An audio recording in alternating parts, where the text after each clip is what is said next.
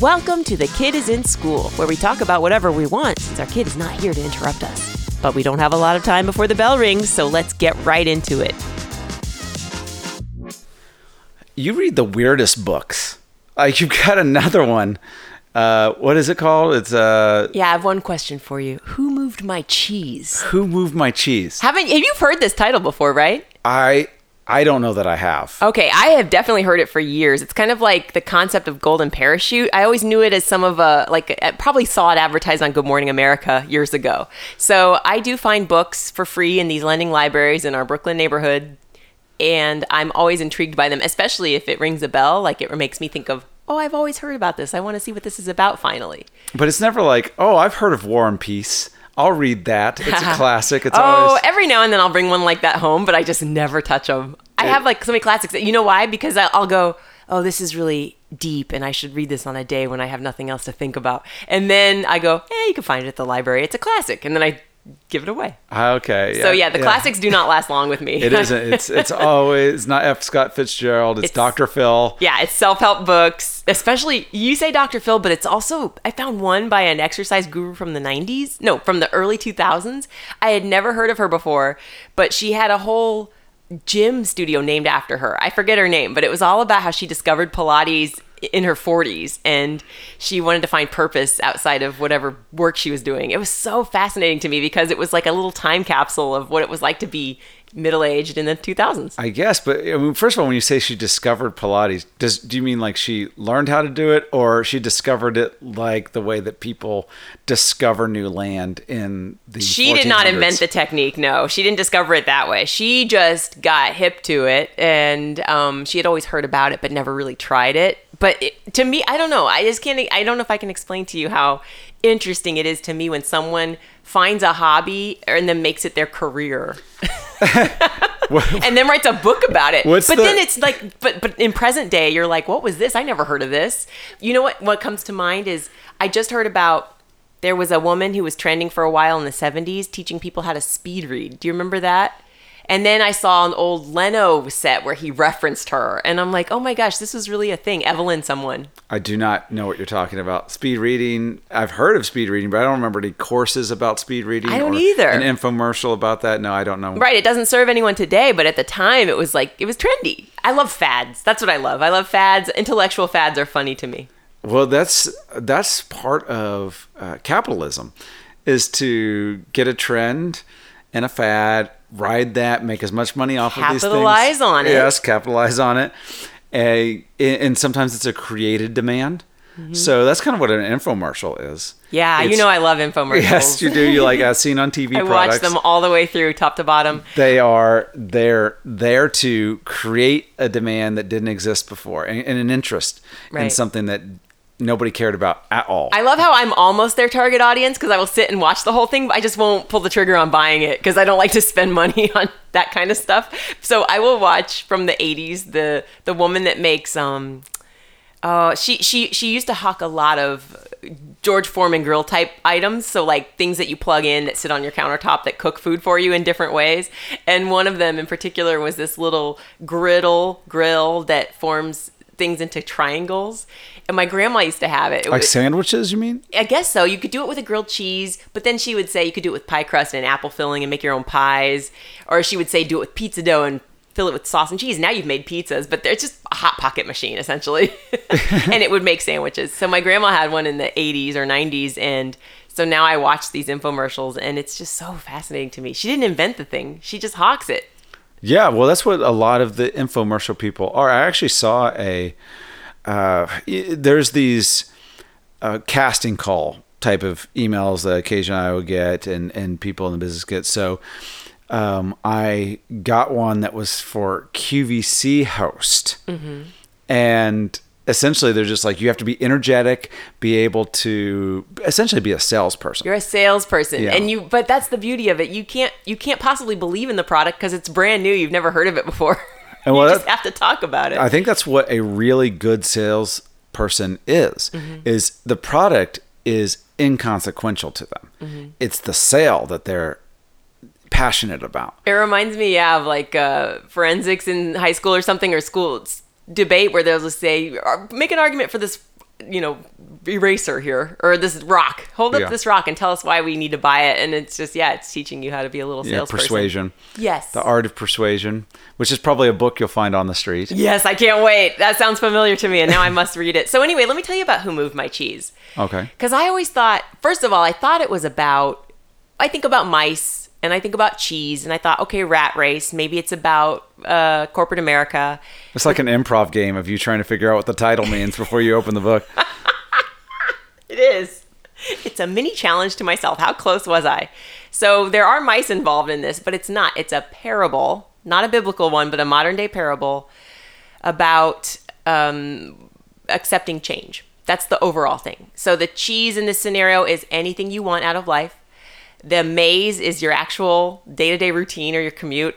And the uh, characters involved in the parable, there's four of them. Two are mice and two are quote unquote little people, which I found offensive because they don't mean they mean as imaginary people the size of mice. They don't mean the actual term little people. Okay.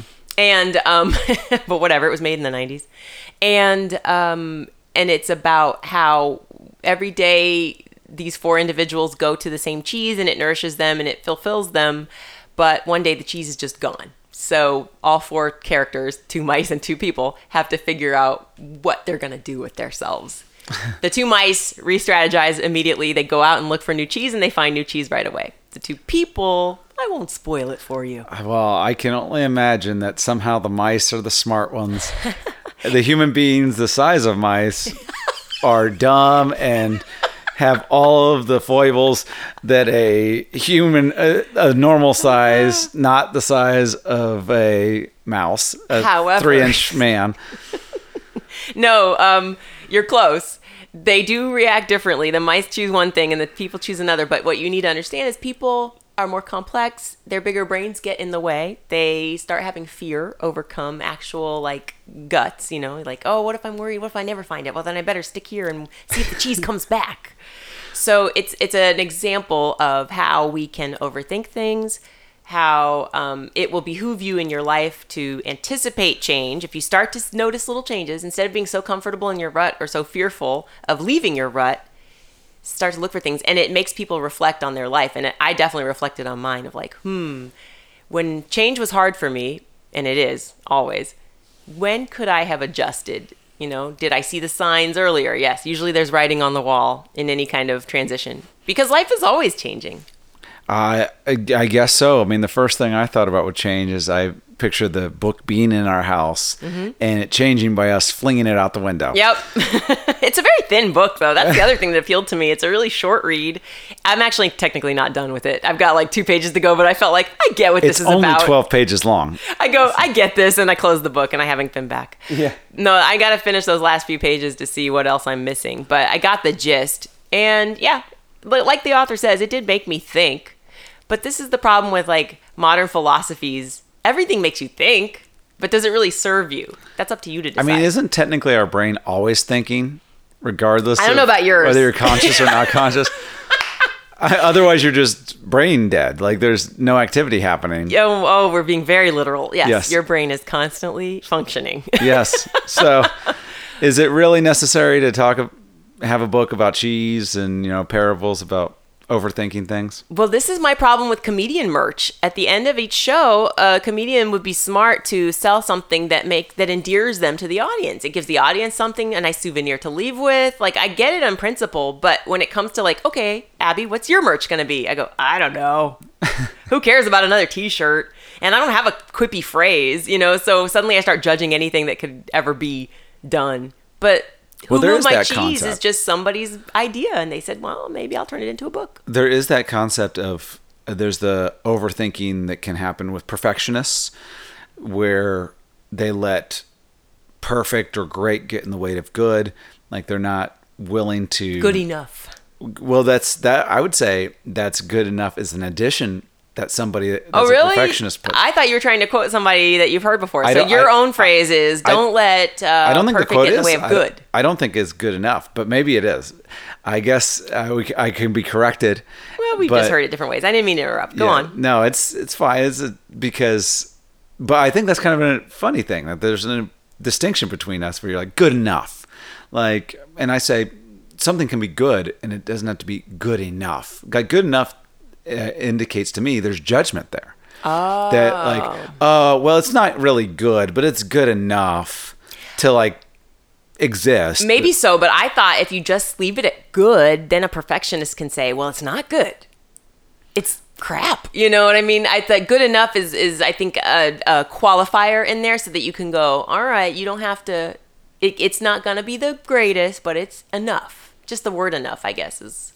So it's not really supposed to be a judgment, in my opinion, but but I see what you mean. Yeah, well, that's. I mean, maybe it's a different way of uh, looking at this world, and maybe I, there are people who need the books like uh, "Who Moved My Cheese," and there's some people who just want to eat the cheese. They don't even want to read a book about want, it. Some people see the word cheese and go, "You know what? You're right, book. I'm going to go make a sandwich right now," and then they walk away. I'm going to use book. one of those '90s griddle things that makes a triangular hot pocket of cheese. You know, if you use two layers of book and you put inside uh, some hot mustard, you can make yourself a little. And, and you can because "Who Moved My Cheese" is as thin as a single slice of bread. It's a very thin book. Wait, I want to say one more thing though about this. Uh, even though you've you've tied it up with a beautiful bow, um, I am or have been in the past a perfectionist. Have you ever felt like you were a perfectionist? Ah, boy, I don't know exactly how we're defining perfectionist because so I'm able to look at something and go, oh, there's room for improvement mm-hmm. for but, sure. But do you let that stop you from actually following through on a task?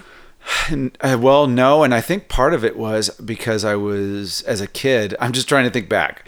Uh, I was not a perfectionist as a kid in elementary school, mm-hmm. particularly elementary school, but all the way through high school. Anything where there are assignments mm-hmm. that have to be handed up to the front of the class uh, whenever homework is due, mm-hmm. because I did not want to do the work at mm-hmm. all. I didn't like homework. I didn't think it was necessary. I would not do it. Mm-hmm. But you, you, get in trouble if you're not doing your homework. Teachers get upset. You get detention, right. lose recess privileges. So you, you, put in a minimal grades. effort just to evade those consequences. Right, and most of that was on the school bus to school or walking to school. If I if I walked to school, I would get there ahead of time and then try to do it really quick before class started. Or well, so you and I both procrastinate, but I do it because of perfectionism. What do you do it out of obligation? I guess you're like, oh, I better well, I do just some expl- version. I just this. explained it like you get in trouble if you don't do it. So I know, even though I found no value in the homework. Mm-hmm it's something where if I don't do it, I know what the consequences are, which is a, a failing grade for not turning right. something in. And so even turning something in that got me a C or a B on something, it's not an A, which I am capable of doing, but I didn't really care. I didn't really care about what the other person's opinion was, the teacher, opinion of whether I was smart or not. Right. Well, what I like about that is that you're not judging yourself in the process because I think that comes with um, the perfectionist thing is like you have to, you know, you're constantly evaluating yourself. And two, you're not really looking for praise or approval from the teacher. You're just looking to be for being acceptable. You're looking for good enough. Is I'm, this good enough? Good. I'm, I'm, I'm looking done. to avoid consequences. And avoid consequences. Now, what you just said, you were capable of the A's. Did you get A's at some point, and that's how you knew you were capable of them? Oh, I got A's all throughout. Like sometimes, so tests, I was very good test taker because I learned the material, and I learned it in class. Mm-hmm. That's what I, homework is kind of a silly thing in general. Like kids don't re- shouldn't have to have a ton of homework to figure out something. You should be able to learn something in class, being taught by teachers. Mm-hmm. And if you don't, if you want to like uh, be able to round out your experience, maybe dive a little deeper. That's where I think homework would come in, not just repeating the same thing I over think again. homework dates back to keeping kids um, out of trouble. So they would it would either keep them off drugs, it would just keep them busy so they weren't picking pockets at bus stations. I have no idea. this is you know Newsies. I'm picturing like the yes. Newsies era boys.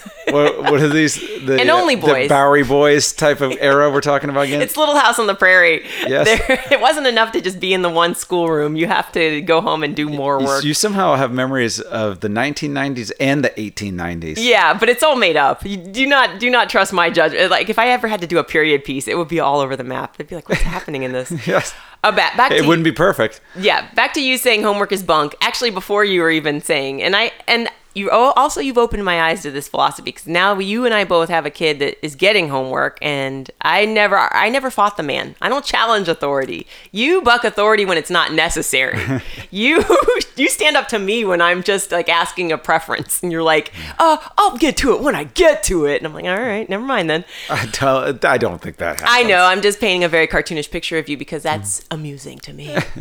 um, but anyway, so let, I'm just trying to say that you're very. Um, what do you call it? What are you? Anti. Um, you're nonconformist, and you're also what? Anti.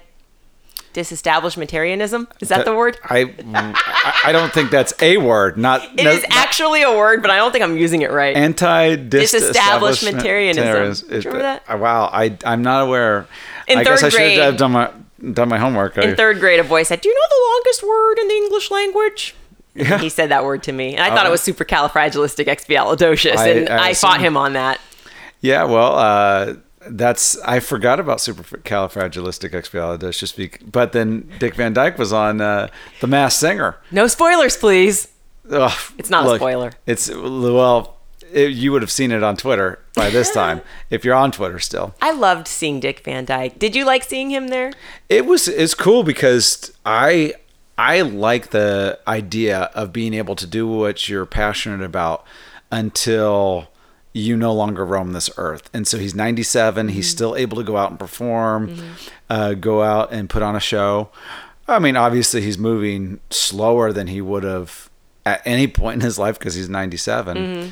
But it's cool to see that. And also it puts in perspective, he's 97 now. So when he was doing television shows in the 90s, uh, he was almost 70 at that point. Yeah. I don't know what's 60s. cooler to keep doing it until you croak or to be like Sean Connery and oh, there's one more person that comes to mind. Uh, Sean Connery and who else retired early? Oh, Cary Grant and saying, you know what? If I can't do it the way I like to do it, I'm not doing it anymore. And then they just did something else with the rest of their lives. Yeah, I, I wonder when Cary Grant, uh, when he retired, because people just looked older back in the 50s and 60s. Like they dressed. They were smoking cigarettes. They're smoking cigarettes. Well, he didn't like. They were drinking highballs at Yes. noon. Well, he didn't even just look like craggly old. It just the way that uh, men would dress in that era was suit, tie, very groomed hair, brill, cream, Brill and, cream. and very clean shaven. And so by the time they're, but they looked at like that when they were 25. They were just ready for their funeral at any time. Yeah, They were like, so- you know what? The mortician doesn't have to do much with me. I'm pretty much set. right? It's kind of like Mad Men, you know, where we see he's of, he's of that era, so he would be uh, the Don Draper character would probably be somewhere around Cary Grant's age, and Oh. so then seeing like the hippie kids and him interact with them, it's like he Yeah. can't quite wrap his mind around. Why the- would you let your hair get shaggy? Yes, why would you and- look like this and Right. do that? So, but they wouldn't have been old. Like Cary Grant in, and let's see, North by Northwest, which came out in maybe the '54 or something like that. Oh, really? I Maybe. thought it was the 60s. I well, maybe, maybe I, I Alfred Hitchcock's, but but Psycho was 1960, I think. So I would I would guess mid 50s, but it could have been up in the 60s. But I don't think it was after Psycho. It's in color, and Psycho's in black and white. on purpose. Okay. Like it was a Okay. it was a choice. Here we go again with the Mighty Mouse. yes. when I don't know that black and white is optional. Yes, I think it's mandatory. I know. I, when did you think Schindler's List was made? By the way, our daughter, when she was like, "This is old. This is from the '80s. It's it's when everything was black and white." And I go, "You know, like we could all see in color back when I was a kid, right? It wasn't just because you've seen this television." And she she wasn't sure. She's only five, guys, but still, she wasn't sure that that people couldn't just all see in black and white until di- a certain time. I'm not even sure why she would think the 80s in black and white because nothing was in black and white in the 80s. no, it wasn't. But '80s seems ancient to her. So just Me ol- being a kid is like dinosaur times, prehistoric. just old, era. old. She associates black and white and old, and Yeah. those things are synonymous. Yeah, which you did too as a child. I'm sure you've just forgotten about that. I don't know. I, I mean, It's kid logic. I the thing is about black and white films is they don't seem of an era to me. They seem separate. They seem outside of that. So watching uh, the Maltese Falcon, if you said what year does this take place in, or Casablanca, I don't know. I mean, I know the storyline. and so I know when they would be taking place. But I'm frowning at you. yes, the hmm. Maltese Falcon and Chinatown are probably like basically the same year. You mean there's? Do you mean they take place? Take the place in the same year. They're not filmed in the same year. They're Right. they're filmed 30 years apart. Right, But- right, right. Okay, so you don't And, have and a so would LA uh, Confidential. Like, right. they're all of that Takes same place era. in the same era, but also filmed in different. Yeah, for me, it's all about style. So for for example, Metropolis is black and white. It's also a silent film. It looks ancient to me because nobody's talking. It also looks very foreign. Is it a German film? Uh, Metropolis might be a German film, but I'm not sure. Yeah. So when you're talking about LA Confidential and Chinatown and Maltese Falcon, to me, they all have very distinct styles. So I don't get confused about when they're supposed to take place. You got to look at the hat. If the hats are all the same, then you know it's supposed to be. Well, I know that it's of the 40s, but you know, watching like watching LA Confidential Mm-hmm. and also watching Double Indemnity, Mm-hmm. like do those those they're the same time period, but I don't think like I wouldn't think that is the same year these things are taking place. They just they are have distinctive styles, but the black and white films seem outside of time to me. Interesting. They seem I didn't know this about you, so I have to chew on that. yeah. before I can agree with it. But I think that's cool that it's outside of time for you. It, it reminds me of something that bothers me, which is if hair and makeup and wardrobe don't get on board with the era. So, for example, and and it's just very anachronistic. If they can't all be in the same time period, it takes me out of it. So, Dirty Dancing is a great film, but it was made in the 80s and it looks made in the 80s because everybody's haircut is in the 80s. now, their clothing is in the 60s and that bothered me. But you know what? I don't want to get into any beef with uh, a 70 year old uh, hair and makeup person that I'm on. I'm gonna work with them. I'm sure at some point. they the uh they also listen to my podcast. I know. what what's the dancing movie with uh, Kevin Bacon? Footloose. Footloose. Okay, now does that take place just in a small town in the 80s or is it taking place in the 50s? No idea. I don't know. That's but exactly my point. his haircut is definitely 80s. But His pants his are pants 50s. Yes, I don't know. It's confusing. And I some of these movies too, like I haven't seen them in such a long time that I don't know. Like I, I can't I can't remember enough about them. So maybe if I saw them now, I'd go, "Oh, okay, this." feels Yeah, and I think if you work in wardrobe, you know when somebody was, you know, in the 80s, 60s clothes were making a comeback. So it was like we had capri pants, but you know, like you probably know more about what you're talking about. If Well, yeah, I and mean, why that is. I guess if you make you're making a film today, if you made it about teenagers today, there would be some stylistic choices that look very much like the early or 2000s. 2000s or some in 90s. 90s 80s too yeah like for real and the i think in the 2010s and the 2020s it anything goes like retro thrift shops have know. everything and I don't know if I've mentioned this before, but I still I really dislike some of the pant choices in today's uh, youth. The what are they doing wrong there's the it's kind of the baggy but high water. A lot of high water right now. high water plus baggy like Yeah. wide leg and it's exposing ankles Yes. okay And a lot of times it looks like it's just been cut off by scissors. Oh, so it's a little frayed jean. know, meet it's- the flintstones Yes. I don't like it. I, I'll be the old man on uh, get off my lawn moment with those. Get those pants off my lawn. it's weird when you see something enough maybe it starts to seem cool but you're really not supposed to know what cool is anymore like you're you know you everybody has their own sense of style and, and aesthetic I'm but Cary Grant looking at the hippies. Yeah. With that. I'm like, why would anyone ever do that? You should wear skinny jeans. anyway if i were if i worked for buzzfeed i would make an article about which movies that were period pieces got the wardrobe matched with the hair and which ones are stuck in the year that they were actually made Yeah, well, I guess you. it'd be a good one wouldn't it that'd be a good article Yeah, well, I mean, it's not any worse than the ones that already exist, so it's good enough. that feels like a burn on me and buzzfeed That is one time where I could say that's good enough. I want to talk about speaking of children's clothing. Um, my problem with buying clothes for our kid, and this is something I heard about ahead of time before I even became a parent, is that kids grow out of clothes quickly. Here's the problem: they cost money. If kids' clothes were free and then they grew out of them, you'd be like, oh well. That doesn't fit anymore. Get rid of it. But because it, you don't want to have to spend another twenty dollars on shoes, you're like cramming their foot in, going, Is it really that uncomfortable? You do sound like you're from like the 1800s here. You're like another twenty dollars on shoes.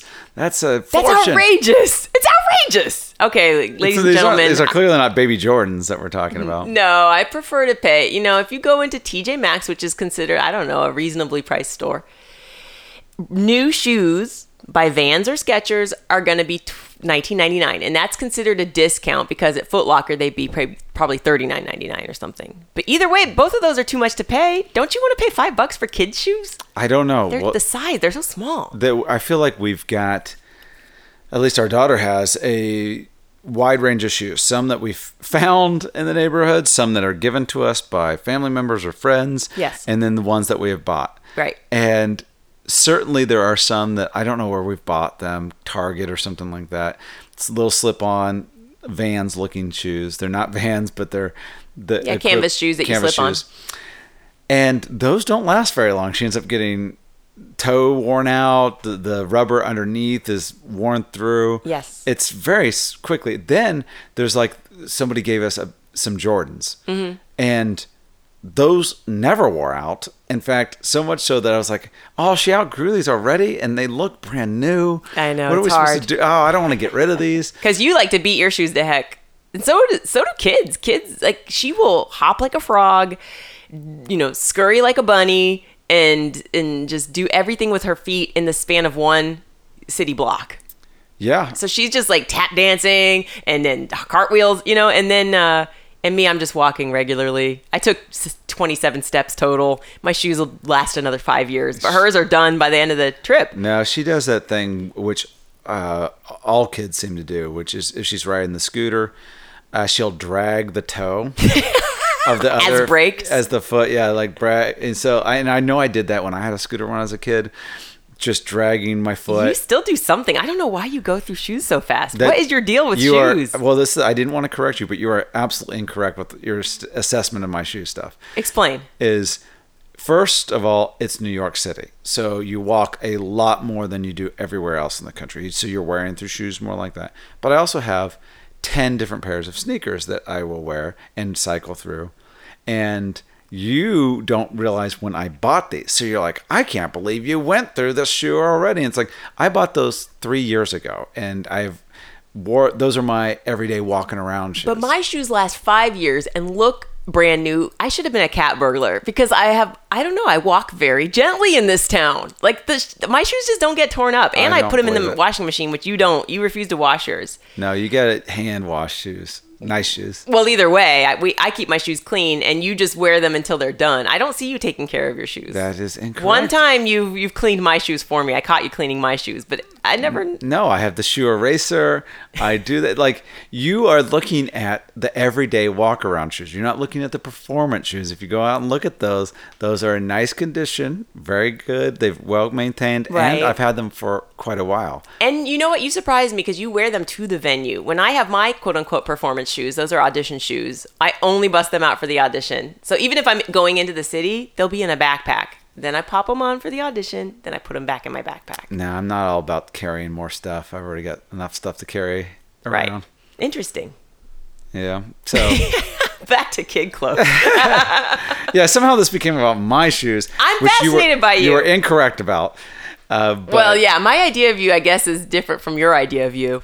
But Well, because I have 100% of the information, and you have only what you observe when it sticks out to you. Well, here's what I'll say about you and your daughter. You only have two feet on your body, so you only need one pair of shoes per person. I don't know why you have more than That one pair of shoes. incorrect. That is so.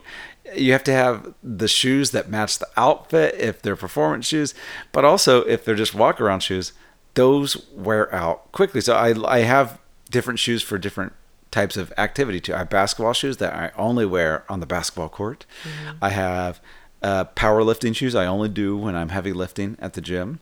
I've got uh, running shoes. Mm-hmm. You got your thinking shoes for when Yes. you need to sit and have a think. I'm always thinking, so every pair of shoes is a thinking shoe. So You there's got your sloppy Joe eating shoes for when you want to have a sloppy Joe. Yeah, same way you wouldn't go to a construction site You're like with me open with- toe sandals. Yeah, but yeah, I get it. But you're like me with lotions. I've got a, a skincare cream for every part of my body, down to the cuticles. I have a cuticle cream, and you're just like, what is the point? Yes, that well, that's because And none of that that makes sense. what I do makes sense. Mm, well, But- you and I'm not even like one of those shoe guys. Like I don't collect shoes and keep them in boxes and resell them and make them an investment. I just have shoes that I like to You wear. think, yeah, I know this about you. You think of yourself as somebody who uses the shoes you own and that you don't own too many because you're not one of those weird guys that keeps them in boxes. But I'm the same way with nail polish. I have thousands of bottles of nail polish that I use, but you would say it's excessive. That's too much. No, we're just not going to see eye to eye on this one. You're incorrect about your assessment, but I think I've given somebody a heart attack at home. Uh, it's not thousands like 5,000, it's more like 2,500. of nail Just so you polish. know. Yes, that's a lot of nail polish. It fits nicely into two metal cabinets and 20 shoe boxes in my Yes. closet. It yeah. It, by the way, it's not two metal cabinets. That's four. Oh, yeah, there are four filing cabinets from IKEA if you wanted to picture it, everybody. Yeah, because they're each stacked on top of each other. So Yeah, I hoard, but in a very secret, private way. in a way that doesn't disrupt my lifestyle. yes, that you only talk about in public, on stage, and on a podcast. Very Um, private. You said you have to match your shoes to your clothes. I cannot match our kids' clothes to save my life. And this is another gripe I have about kids' clothes.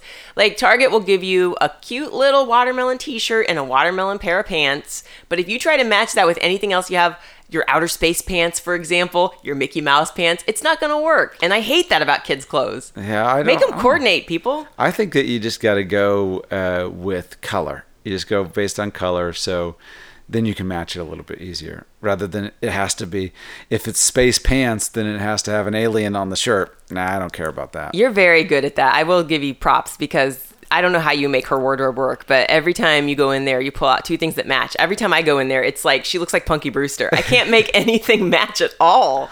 It's neons with pastels. It's, you know, fall colors with summer hots. No, I'm like, what the heck is going on? You gotta go conceptual, where it's it is something like space pants, alien shirt, or you got to go color based, Mm-hmm. and it's like the space pants go great with the Mickey Mouse. Because they like both have teal in them. Yes. Yeah, I So know. You're good at that. But I even told her to dress herself because I was I didn't want to think about it. And she came out with heart pants and I was like, Great, good choice of pants. And then a shirt with a planet on it, but it's a nightgown. And I was like, Oh, it's fun, but it's a nightgown. And she was like, But patterns. So I'm like, I don't know. Do you have my gifts or do you have his gifts? I can't tell. It sounds like she's got the the worst of both. she did. She she gives up. She's like, I can't please any of you people. I know, but I mean, I don't know what you expect when you tell a five year old to go in and dress herself. I know she's about comfort, which I respect. Um, and and this is the other thing. If you get Mickey Mouse on it, now we just are shills for Disneyland. That's the problem. Like, can we buy something that doesn't have a logo on it? That's marketing. You know what I mean? Uh, then you end up So loo- annoying. you end up looking like the plainest kid ever. It's just a basic house on the prairie. basic white t-shirt. You look like what uh, every rapper in the year 2000 was like, just a basic white t-shirt I and love jeans, it. She's Master P. a black hat with no logo on it, just She's a complete swinging a t-shirt hat. around her head. Whip it like a helicopter. Who sang that song? you don't know. Come on, that had to be someone from No Limit Productions. Whip it like a helicopter. No, you know, swing your head, t-shirt around your head, whip it like a helicopter. North Carolina, come on and raise up. Uh, Take that- your shirt off. That's what it is. Take your shirt off and swing it around your head. I hope that's the exact lyrics too. Like, it sounds is different like- from in St. Louis where it's getting hot in her and you get out to take off all your clothes. Okay, he's from St. Louis. I thought it was Nelly like- was from the yeah. Okay. Loop. I This welcome to a, a white man and a black and white woman trying to remember black culture all the way through and just skimming that surface. Yeah. It's deep. It's deep in me, and it's uh and it, and it's like I have to really work hard to get it out. he- I look, But it's in there. You already know that I don't like to do deep dive homework on stuff. I like to just enjoy the moment. That's what that's what coordinating kids clothes is to me. It's too much homework. I'll see it on Instagram and go, "Oh, you have a beautiful burgundy headband on this baby and a burgundy sweatshirt and burgundy sweatpants and they've got a beautiful gold pattern." And I'm like, "That is so coordinated and cute." And then I go home and and look for that in my closet and it's it's a like mustard stained t-shirt with SpongeBob on it. And a pair of leggings from Old Navy with holes in the knees. So I don't know. I don't know what parents are doing that I'm not figuring out. I well, first of all, they probably fold the laundry, right? and don't just pull it out of the laundry basket. He's sitting on top of laundry I refuse to fold at this moment. You are sitting right next to my pile of laundry. Ooh, I'm so mad at you. But Uh, you're, you're so right. no, I know, and that that pile there was what you were going to do while we watched uh, Wakanda Forever. That's a two and a half hour movie, and we didn't. We got through one pair of underwear being folded. That's, that's how good the movie was, though. I couldn't fold while I watched it. It was just so good. You also do that with shows that aren't any good, though. Too. You're like, well, you know, Matlock. I It's- do. There's no there's no denying it. TV is not good for me to micromanage or what is it called? Multitask. Multitask, I can't yeah. multitask with TV on. I can't do anything but chatter. Yeah. You wish I would be quiet during TV. I know. It's. I wish that that was not the multitasking you did. Was talking and watching. Instead, you could fold, be quiet, and enjoy the show. Well, one thing we're both diligent with is helping our kid do her homework. Uh, You know, be that as it may. I wish she didn't have homework. I know. We need to find a school with no homework. Who is? We need to start a school with no homework. This is why people homeschool. You think it's uh, to protect them from But then we got to do all the actual homework. knowledge, but really it's just to um, e- make your life easier. Yeah, no, I don't think homeschooling would do that. Then you are doing the homework. The kid's not doing the homework. The parent is doing all the homework to teach them. Yeah, it's tough because she and I, I tried to do her homework with her, and it's just actually extracurricular homework, this particular assignment, but I didn't know that. I thought it was the real deal. So I put a lot of pressure on myself to help her get it done. And I missed the whole point of like, do it or don't do it. So anyway, here's the assignment it said, make a booklet. And I'm like, great, arts and crafts, I can do that. And it said, create a book that shows greater than, less than and uh, it's called guess my number so they that, that's all they said they said guess my number greater than less than and they gave an example that said four and then a greater than sign and then one so i don't know what number is greater than four and less than one i don't know anyway the way i interpreted it was There's no number greater than four and less than one. Okay, by then the way. flip it. Less than four and greater than one is 3 Mm-hmm. right? Two. Oh crap! Here we go. I thought I was explaining this simply. So that's the thing. I overcomplicated her homework, and we made the booklet together. But what we decided was each page would have a equation like five, and then a greater than or less than symbol, and then another number like two and you had to guess which number she was thinking of. So if it's less than five and more than two, it could be three, it could be four. And then she put the answers on the back. And you took a look at that because we weren't finished yet. and you go, What is this? This is all wrong. You're just supposed to come up with one number. Why are you giving options? And she and I both go, Because it's more interesting that way. Yes, which makes no sense in a math homework like booklet. It doesn't. You can't just have options. There aren't options. You can't just pick your own answer to math. I mean, there are. That's the thing. There's. So the way you were doing it was, it's unsolvable, because it becomes a guessing game. So, mm-hmm. for example.